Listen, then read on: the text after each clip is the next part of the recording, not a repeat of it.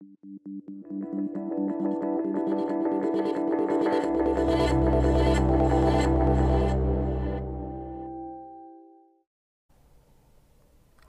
welcome to Appleosophy Weekly, episode 13, the place of for all the latest Apple Tech news rumors of the week.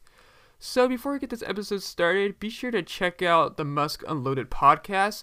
Um, and by the way, we have Praveen who joined the episode today of Appleosophy Weekly. So Praveen, thank you for joining today. Hey Holden, thank you for having me.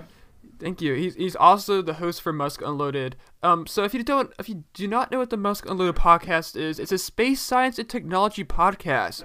Um, but the podcast they discuss the hottest news and topics fresh from the modern world.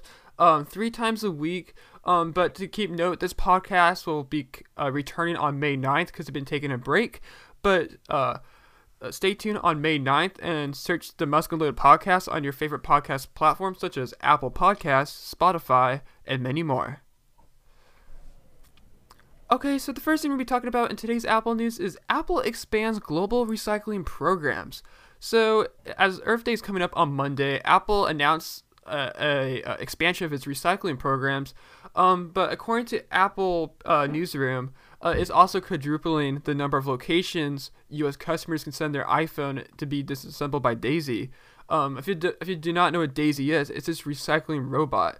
So, um, according to Apple, Daisy will disassemble and recycle select used iPhones returned to Best Buy stores throughout U.S. and KPN retailers in the Netherlands. Uh, and they also said that customers can also turn in their eligible devices to be recycled at any Apple store or through Apple.com as part of the Apple Trade In Program. Um, but Praveen, what are your thoughts on these efforts Apple Apple's doing? You think it's a good effort this year? Because they're always, they're always like every year they always add more stuff. Like, can I just get your general thoughts on this? Well, if you look at it, Holden, it's you can. A lot of people do look at it as a marketing like it is a marketing stunt. It, it's it, they're showing off a robot that disassembles uh, iPhones and recycles, sorts them into parts like the screws and like the board separately. We can't say that you know this one robot is you know changing the world and helping recycling, but it does make a difference. And Apple, we do know that uh, all of their stores and uh, they're even ask, asking their um, manufacturers like TSMC to shift towards renewable energy and already most of their offices use uh, renewable energy. And right. it is though though the robot is a you could say it might be like a marketing stunt they are having a really strong stance on renewable energy and looking towards the future. Right. No i i, I totally agree with you.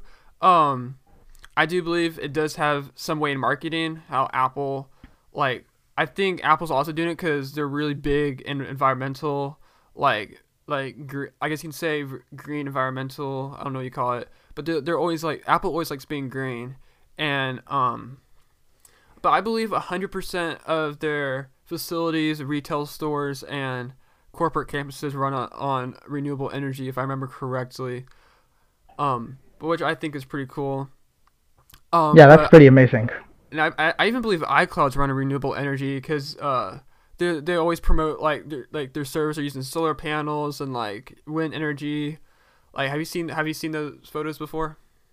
Yeah, I have, I have, and yeah. like the campus, the uh, like the whole spaceship campus, like the entire right. top is pretty much a solar panel.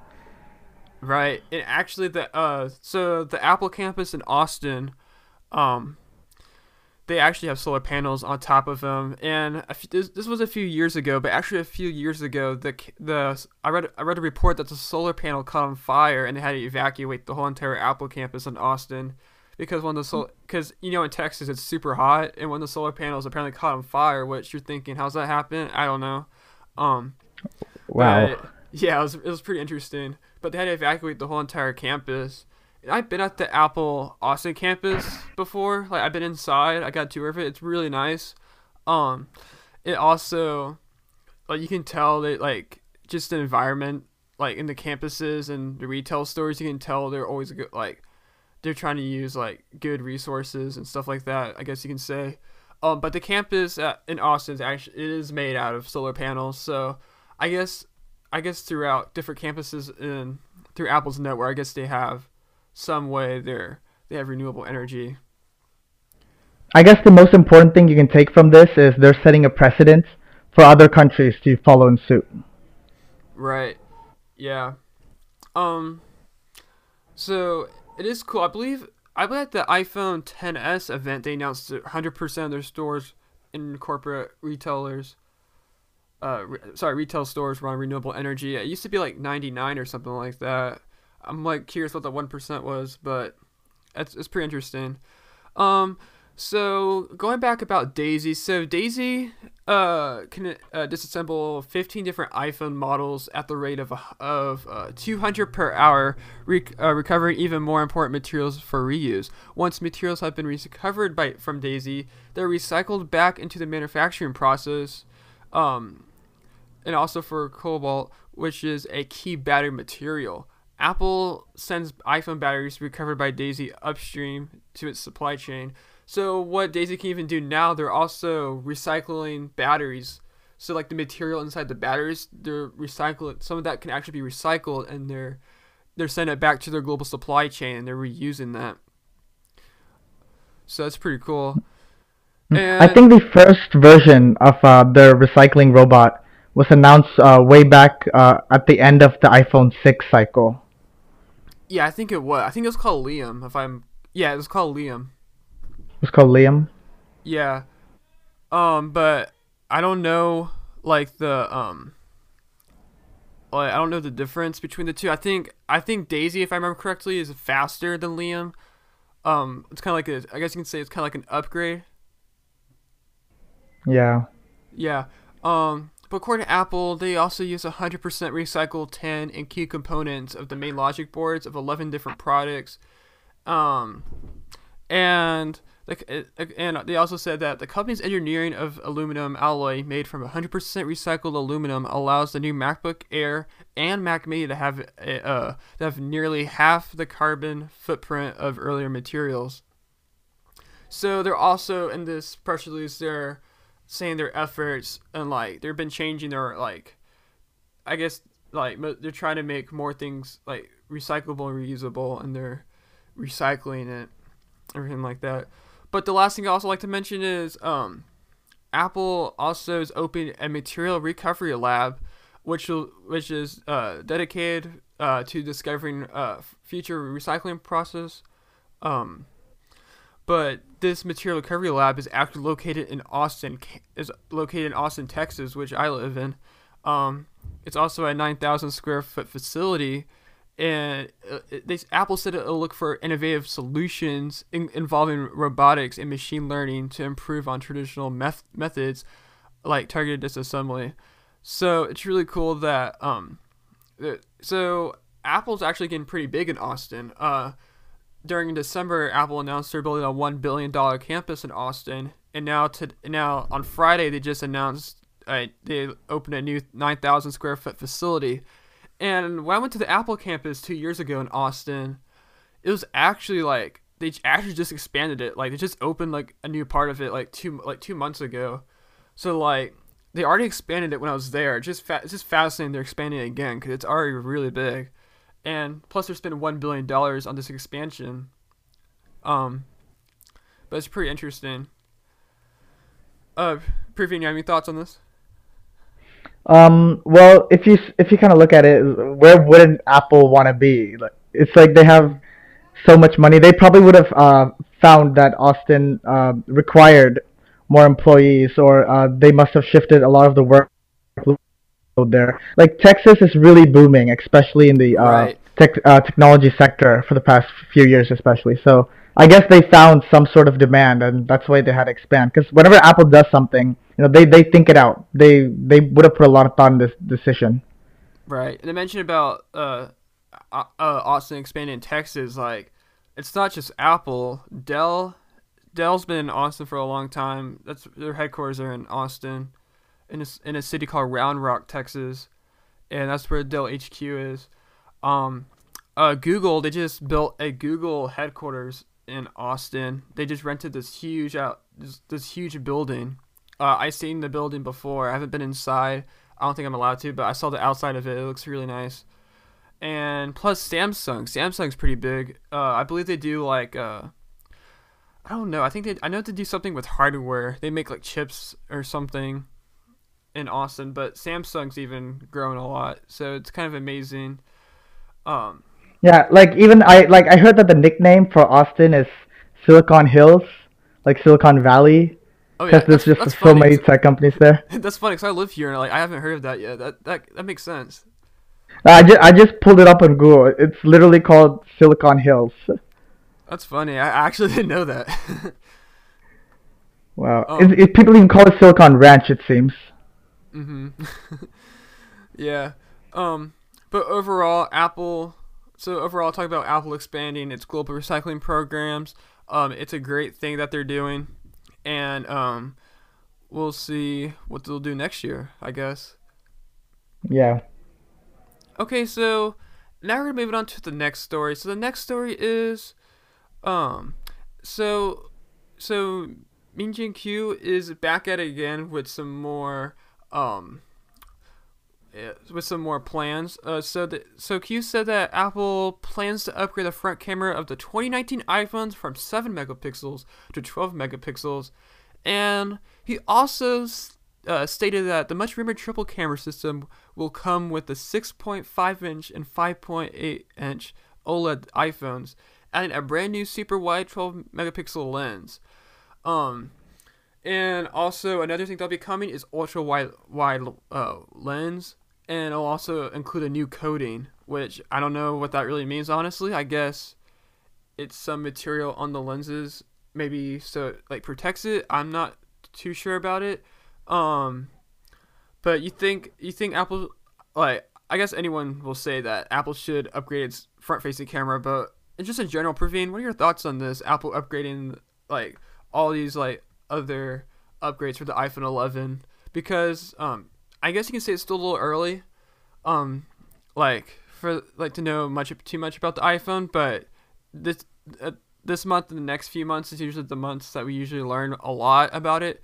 Um, but Praveen, what are your thoughts on this?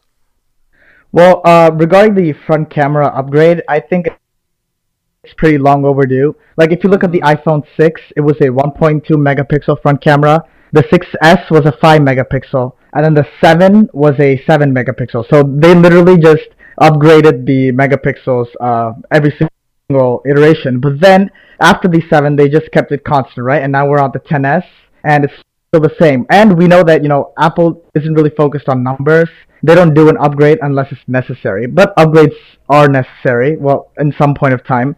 So I think it is long overdue because especially like uh, if you look at the front cameras, other phones, the Samsung Galaxy, uh, the S10 Plus, they have these. They have this uh, front camera, and then they have this really nice uh, depth sensor, which works really great. Like some might say even better than the iPhone 10s, based on opinion. The Pixel 3, uh, it has this really great wide, uh, wide angle front camera sensor. So, so a front camera sensor necessary. I know it's, it's, I think it's a bit overdue. And regarding the coating on the back, the back lens, I, I read somewhere that it might be to blend the glass along with the, uh, Oh, the metal bezel that holds the glass. So just to make it like seamless on the back.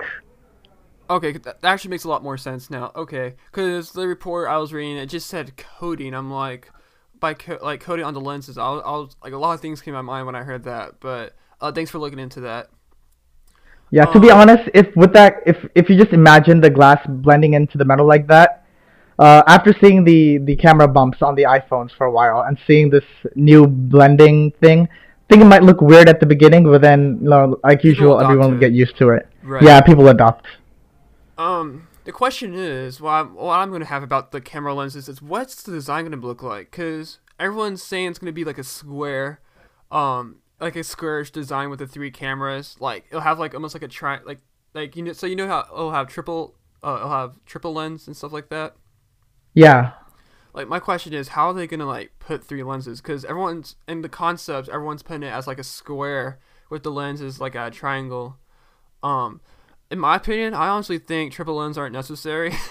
I think they just make the like that's just me. I, I don't see, I don't see any point in it. I, I- just honestly what I think they should do is just make the two other lenses they got better. But I don't. Well, but I don't know. Holden, Holden, if you look at it really, um, for example, take some other phones, okay, like uh, the S10 uh, and S10 Plus, they have these three lenses on the back. One is the primary, the other is the depth sensor. The third one's a wide angle. The thing about the wide angle lenses is no one really find, no one really knows that they want it unless they like try it, like seeing this huge, you know, field of view. And the thing about the design, like at first there were rumors that it might maintain the same uh, bump and just squeeze three cameras inside and have a ring flash around the side. But then uh, I think I saw this part leak where it shows a huge square bump with uh, the three cameras in like this weird triangular position. I kind of showed the leak around to a few people and they they like hated it. They completely hated it. But then if you look back at the iPhone 7 Plus and then the iPhone 10 and all these leaks about the uh, the dual camera and then having it vertical, people are making fun of that too. Yeah, so when yeah. it comes out, I think I think people are just gonna like it. You know. Right, because we all thought those designs were ridiculous, like were ridiculous, but then we like got used to them, and Apple actually did it in an okay way, I guess you can say. Um, and but it's not just it's not even getting used to them. So like after the 7 plus came out everyone like huawei and then like everyone just started copying the same exact camera design the dual camera. And the iphone 10 everyone copied that camera bump design too. So people just hate on it and then all the other companies just start copying apple later. Hmm Um. So also, Kuo also said that the ultra the ultra wide lens will be manufactured exclusively by Sony. Um, this is interesting that Sony is going to make the camera according to uh according to Kuo, but it'll it'll be featuring a 12 megapixel one um sensor. I don't know what one um is. Do you know what that? Do you know what a one um sensor is? Cause I, I'm not honestly I don't know too much about. yeah so Okay.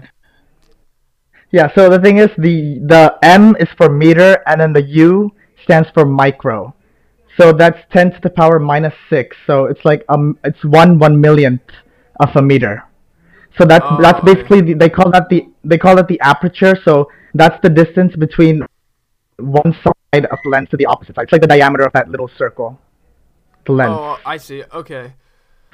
Oh. the the pixel actually behind the lens Yeah, that's interesting that Sony's making it. They're gonna make the camera according to Kuo. Um, I, I can't confirm this. It's just from Kuo's research notes.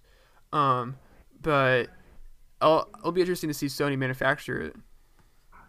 yeah Um, but uh, going back to the report, uh, so again, Apple is expected to officially announce the uh, tree of new iPhones in the fall. Um, they're likely to announce it at the September media event. Um, there's no rumors when exactly when the iPhones are released, but we all six we all expect September because that's when Apple usually announces their new iPhones.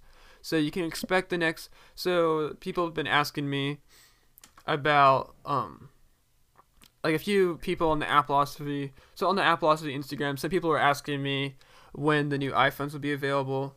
Um, so they'll give you a response about that. They'll be available around September at like usual. Hey Holden, uh, speaking of the iPhones, what do you think? Like, this probably not gonna happen, but what if they came out with a small, like an iPhone SE sized iPhone 10 with like a notch? What would you What would your thoughts be on that? Um. Okay, so my thoughts on that is my first question is: Is there a market? Is is there still a market for the small phones? Um, my answer is I, I think yes because I think there's still some people that want a small phone, and maybe maybe it'll be cheaper. I guess you can say. Uh, I I honestly don't know, but the question I have is: Is there a, is there still a market for it, and there is, is there people buying this? And honestly, I feel like one of the reasons why people get an iPhone SE is number one, they ha- it has like a smaller screen, and they want that small screen. And number two, it's kind of cheaper than the other Apple iPhones. I guess you can say. Would you say the same Right. thing? Yeah. Yeah, they they try to fit in some of the the even if it's not the latest, at least one below that. The you know speed and like the camera is pretty good, and it comes in a cheap package. So Right. Um, but just overall, I think there's a market for it still.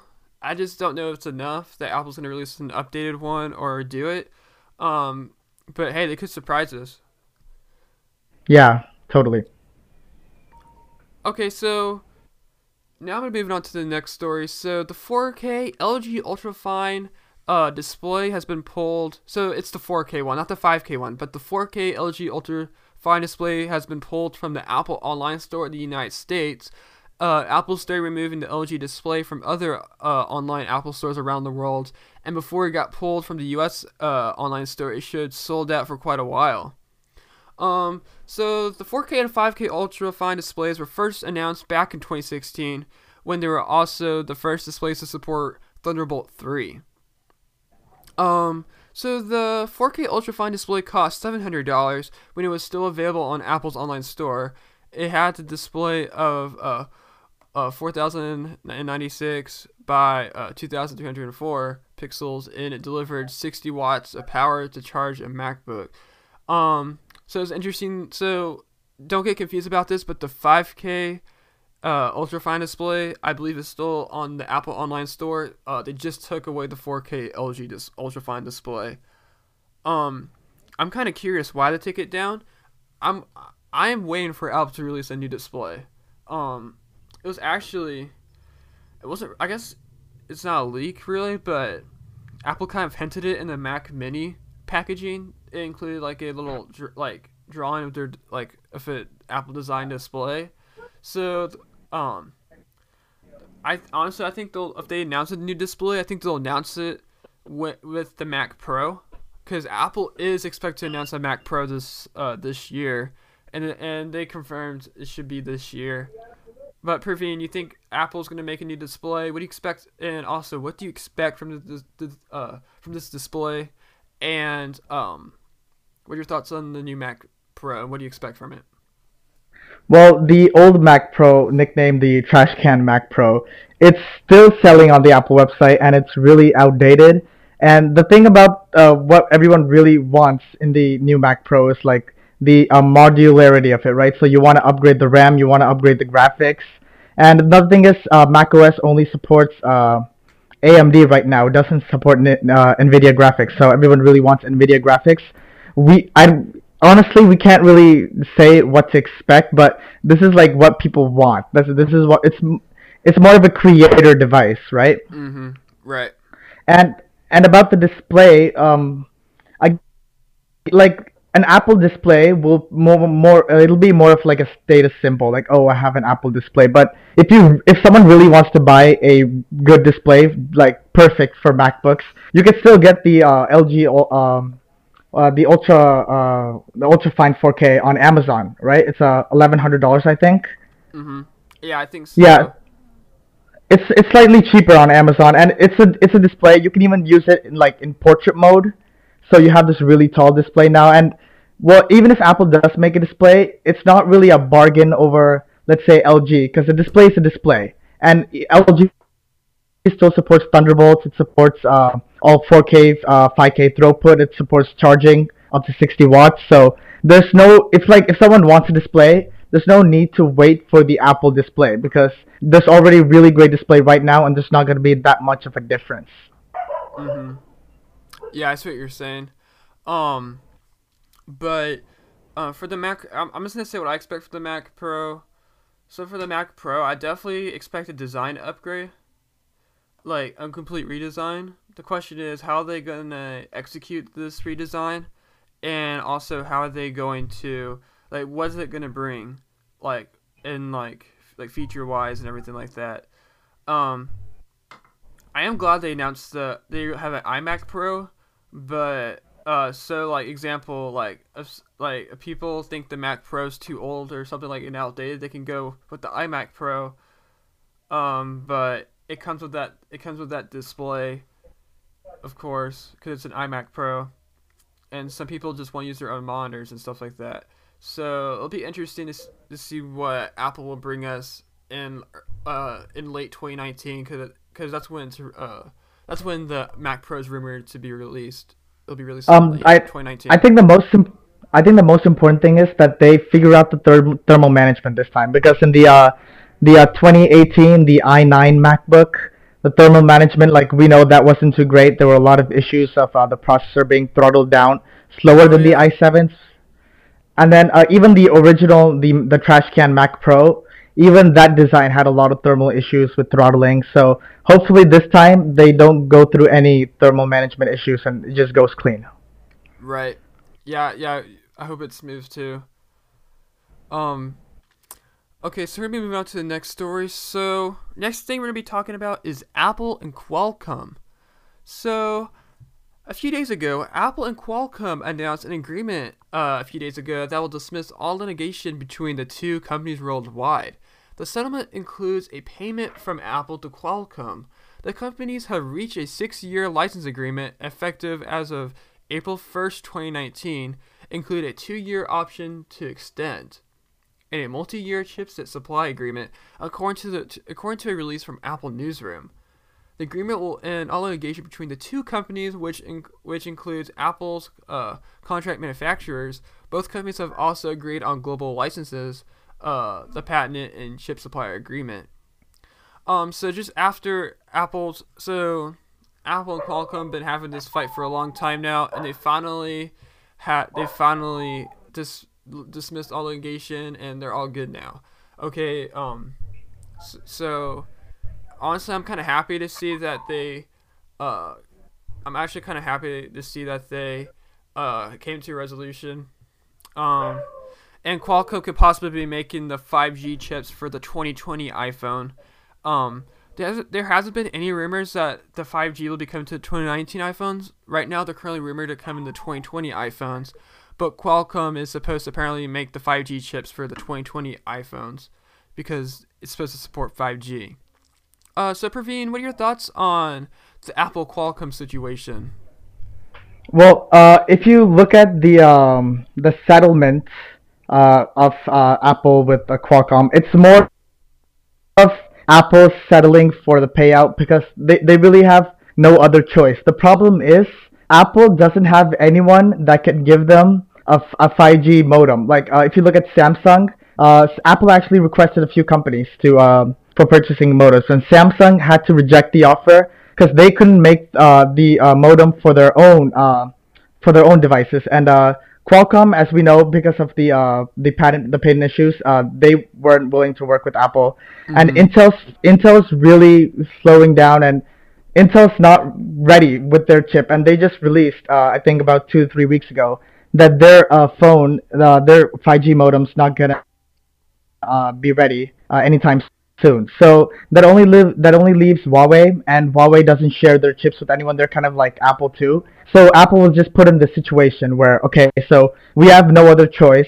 So they decided to settle with uh, Qualcomm, and actually an analyst from UBS, uh, UBS Timothy, he mm-hmm. estimated that the settlement uh, might be somewhere between five to six billion, and oh, also eight to nine. Yeah, and also eight to nine dollars in uh, royalties per iPhone.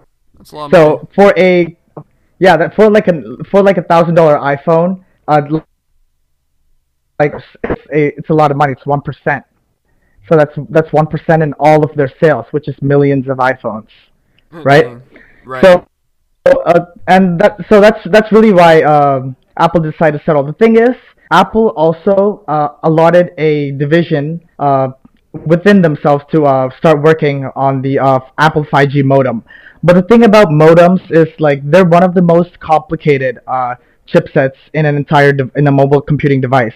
Modems like uh, they're they're really complicated for uh, numerous reasons. Like uh, even processors aren't that complicated because they're just divided into groups and they just uh, they have a central core and then they have surrounding cores. They just divide tasks. Modems are really the the uh, big deal here. They connect with uh, different telecom uh, carriers, so they need to have all this data inside. Has to be encrypted. It has to work with a SIM card, and there's just lots of threads passing through, uh, millions of threads, and uh, due to all these reasons, developing a modem, especially a 5G modem, is just a lot of work. Even if Apple starts now, it would take them at least two to three years to develop a 5G modem. So in right. in this situation, the, yeah. Sorry to interrupt you, but it's because they have to do all the have to do all the R and D and research and stuff like that. Yeah, and if you look at it, like OnePlus and like Samsung, they have the S10 5G, they have a Galaxy Fold 5G, and then if you look at the Huawei's Fold X and uh, the OnePlus 7, they're all coming out with 5G. And like I think Sprint, which which was the carrier that announced their uh, 5G, I think in a few cities, I think it's already out. Um, so I believe AT and T has some five is um, well, it's fake 5G, but they have some real 5G and and like at least I think at least 15 cities, in the United States, and then Verizon I think announced three cities they're having 5G in. And T-Mobile, I forgot. Honestly, I forgot what T-Mobile's doing, but I'm pretty sure they're already ahead of them because it's T-Mobile. you know. Yeah. So Um, and yeah. Sprint, and Sprint, I have no idea. Except honestly, for Sprint, I have no idea. All I know is like they're Sprint's gonna be joining. Sprint's gonna be merging. T-Mobile and Sprint's gonna be, be merging with each other to create 5G. But I don't think that deal has been approved yet by uh, the government or whatever. So I don't know. So we can expect by the end of the year to actually be using 5G in nu- numerous cities and like numerous smartphones, right? So if Apple takes another year or two, or I, either they make their own chipset or they wait for Intel's uh, processor to come out, uh, it's just you know it's not gonna work for them. There's already Well, gonna there's gonna be a demand for 5G. I'll preview. Yeah. Um. So I believe that Intel actually discontinued their 5G efforts. I believe. I, Oh, they discontinued them. I believe so. Right after they announced the Qualcomm, uh, like right after Apple announced the Qualcomm deal and whatever, uh, I believe that Intel a few hours later announced that they're not making 5G chips or something like that. Yeah. I mean, Here, if I'll- you look I'll- at it, Let me look into it right now. Okay. Uh, till Um, then, I'll just I'll I'll say something. Like, um, Okay. if you kind of look at it, it's not like Apple did bail on Intel, but Intel was like, oh, we'll get it done. We'll, you know, we're working on it. So it's not like you know Apple's fault for bailing on Intel. They weren't gonna get it done. Mm-hmm. All right, so I'm looking at the Intel 5G. Um, so we already know that Intel won't be in the 5G iPhone, which is again gonna be in 2020. Um, but yeah, apparently Intel abandoned the 5G smartphone modem market. So, um, the so yeah, the Intel Corporation announced that they're exiting the 5G uh, smartphone modem business, and they're gonna. I think they're gonna be focusing on other things. So it's interesting that that's just announced that a few hours later because I think Intel's trying real hard to do something with Apple. And then when they lost them, like they just, I think they just can't do it. Right. Um, Like, uh, we can pretty much expect Qualcomm to dominate the 5G modem business from now on. right, yeah, because Qual, it's just I don't know too much about Qualcomm. It's just me, but just from looking at the Qualcomm, like just looking at their business, I really think Qualcomm's ahead in the market compared to other 5G efforts by other companies. Yeah, and another thing about Qualcomm's 5G modems is they work really well, especially with the Android devices. They have this weird new integration technology that allows it to work like seamlessly between uh, the processor and the modem. So the lag in uh, 5G processing is very very low. So this actually leads to like a lot of possibilities, like uh, 5G uh, cloud computing, and uh, even like uh, I think some robotics company they had this talk with Qualcomm about using their 5G modems in their robots. Like they can't. So with Qualcomm 5G, they wouldn't have to put the processing unit in the robot, so they can uh, have it uh, wireless uh, like through 5G, and then therefore save space and like have more batteries and make the robot smaller. Interesting. Um. Okay. So, um, moving away from the Qualcomm and Apple situation, and um, just to give a summary overall, in my opinion, that I'm glad they came to resolution. I, I'm honestly I wasn't really a fan of Qualcomm during that time because it just just looking at the news, it made it seem like Qualcomm was like I wouldn't say I don't know how to explain it without cussing. Um, but I would say it was just compl- I'm just gonna say it's complicated. Um, but I'm glad I'm glad now they have a resolution. Um, so we're gonna be moving on to the next story now. So, um, apparently, so, okay, so Apple out outsells Samsung as iPhone tops U.S. mobile activation chart for uh Q1 2019. Uh, so um, so a story from 9 to 5 Mac, sorry, not 9 to 5 Mac, a story from Apple Insider. Uh, Apple's main rival in the smartphone market is Samsung. Um, ob- obviously. Um, but the pre- the percentage sale share of the market is up from 2018, but still far behind from quarters of 26 of 2017 and 2016. Um, with the latter seeing that Apple dominate with 40% of the market. So uh, apparently for Q1 2019, uh, Apple outsells Samsung. And speaking of Samsung, have you seen the issues with the Samsung Galaxy Fold? Yeah, I did. So uh, speaking, uh, Samsung's still going ahead with their release, and the mainly there were there were only two issues encountered. One was peeling the uh, screen protector off, and technically, uh, that's actually not supposed to be peeled off. It's a plastic layer that holds the display together. The thing is, on the uh, on the review units that they sent out to uh, a couple of uh, tech reviewers like uh, MKBHD and The Verge, uh, like they didn't have the uh, warning not to peel it off, but it seems like on like one of the T-Mobile uh, retail boxes they found the warning. So I guess that's just a review unit thing, like not having the warning. Another thing is The Verge reported having some piece of debris stuck between the hinge and the display. And uh, if you look at this video from Unbox Therapy, he goes into describing uh, how uh, The Verge uses clay to uh, stick phones onto like a table to take all these uh, different uh, artistic shots. So the thing is, what they're thinking is The Verge also mentioned in their article that this happened after one of their shots that they used with clay. So most probably, one of the pieces of clay got stuck and went into the hinge and probably messed the display up.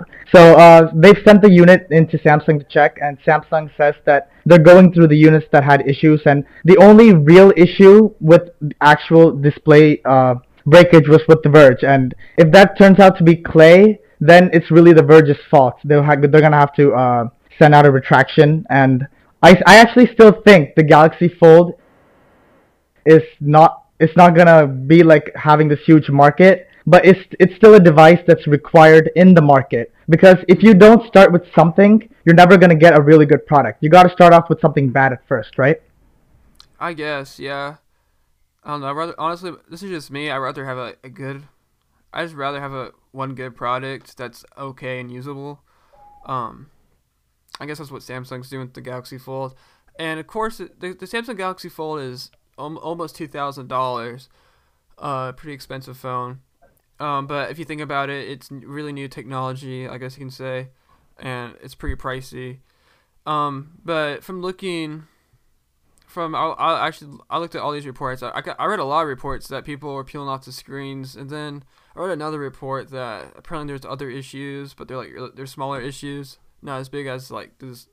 Like most of them has been like display issues. I've been mostly reading reports like the Galaxy Fold like broke after 24 hours of using it and stuff like that. Um, I, I honestly I just I think the media is just I don't know if I don't think they're too happy about it, like because they didn't know, but at the same time, could have been Samsung's fault or the media's fault. We don't I really don't know because I don't have the Samsung Galaxy Fold, and I don't plan on buying one anytime soon. So, um yeah, I, I gotta say it's pretty interesting. And the first thing when I thought of the when the, when I heard the issues about the Galaxy Fold, uh, I was thinking like, are they gonna have the uh, remember that remember the yeah it was the note 7 actually fun fact it's still banned on airplanes till this date dang. Um, but when I heard of the issue with the Galaxy Fold, I'm like, uh oh, is this a, are they playing are they playing the Note Seven card? I'm like, okay. Um, but that's just my first reaction about it. But apparently, it's not a huge issue. Just yeah media's making it- Samsung which the media just Samsung still feels deal, con- which I don't blame them. Yeah, Well, Samsung still feels confident about uh, going ahead with their launch. And I think the only big issue that you would face with the Fold is since the display on the inside is in glass, it's kind of like hard plastic. You'll easily catch dings like and scratches like faster than glass. But other than that, and the like maybe the slight uh, the visibility of the crease and certain angles, there's still like a lot of software issues. It's not a good product. It's not something that people should buy, but it's something that you know it's it should definitely be out there. Something that you got to think about. right. Um. Okay, so we're moving on to the last story for today's podcast. So, alleged iPhone 11 and iPhone 11 Max molds show triple camera layout. So, talking about the triple camera layout again, like we did in the beginning of the episode. So, according to Slashleaks, uh, Slashleaks posted an image that alleged to be the iPhone 11, iPhone 11 Max mold for third-party case production. Um, so these physical molds are presumably produced by case manufacturers based on leaks, uh, based on the leaks uh, to early t- uh, to test cases early for the upcoming 2019 iPhones. Um, but the, the front design also show the front design is also shown on a Weibo post, which may have been the original source for the images. The square grouping of the triple camera is uh, consistent with other rumors and images that have leaked from the, the supply chain regarding Apple's upcoming iPhones. So, um, these photos actually show the pretty much the same triple camera we've been talking about. Um, but basically they're just like little metal plastic molds that ca- that case manufacturers use to test like to test cases and everything like that. Um, but any thoughts on this, Praveen? Uh, well, one thing is, uh, I don't know how case manufacturers think it's a good business idea to just start making hundreds of cases based on some part leak, right? I mean, that's that's if I were a case manufacturer, I would wait till the actual phone comes out to make a case. And like again, like it's just trying to up the hype and just trying to like, oh, like the iPhone 11's coming, iPhone 11's coming. That's that's basically it. Yeah, I think they do it just so like they can like easily. I think I don't think they're making hundreds of them. I think they're making like five of them just to test out. I guess you can say, but they're. I'm sure there's a company making hundreds of them already right now. Um, but it's just it's interesting to see. Uh, like this is this is pretty common before new iPhones release. Case manufacturers usually like they plan ahead so they have stock and they can like release case options immediately to customers. I guess you can say. Uh, yeah, because like usually, usually someone buys an I- a new iPhone, they would want a case immediately, like right the same day. So they'd probably order a day or two before they actually get the phone. Right. I've seen some case companies like release cases like a month ahead before the for the, before the iPhone comes out. I'm like, dang. um, but yeah, just overall, I find it interesting. Okay, so we're gonna be wrapping up this episode now. Uh, Praveen, thank you for joining today today's episode. Yeah, well, thanks Holden for having me. Thank you, and also everyone, be sure to check out the Musk Unloaded podcast hosted by Praveen. Uh, and also announce uh, Musk Unloaded is also in partnership with Appleosophy Media, so uh, that's pretty exciting. Uh, thanks for joining the Appleosophy family, Praveen, and thanks. Well, for no problem. Thank you, man. Um, but again, uh, Musk Unloaded podcast return on May 9th. Uh, it'll be on Apple Podcasts, Spotify, and uh, anything else, Praveen? Am I missing any? Uh, Google Podcast. Google Podcast, that's right. So be sure to check out all those three platforms. Um, and also be sure to check out um, be sure to check out appleosophy.com for the latest Apple tech news and rumors. Uh, we have writers posting news daily. Um, be sure to check out our website. And of course, give us a follow on Twitter, Instagram, and Facebook. Um, on Instagram, we we hit uh, 26,100 followers. Uh, let's try to get to 27,000. I think we can do it. So, um, I'd like to thank everyone for their support and Appleosophy Media and Appleosophy uh, Appleosophy uh, appre- appreciates it. So, thank you very much. Um, and if you're new to this podcast, uh, be sure to subscribe to this podcast on Apple Podcasts, Google Podcasts, uh, Amazon Echo, and more. My name is Holden Satterwhite, and thank you for listening to today's episode of Appleosophy Weekly. Bye bye.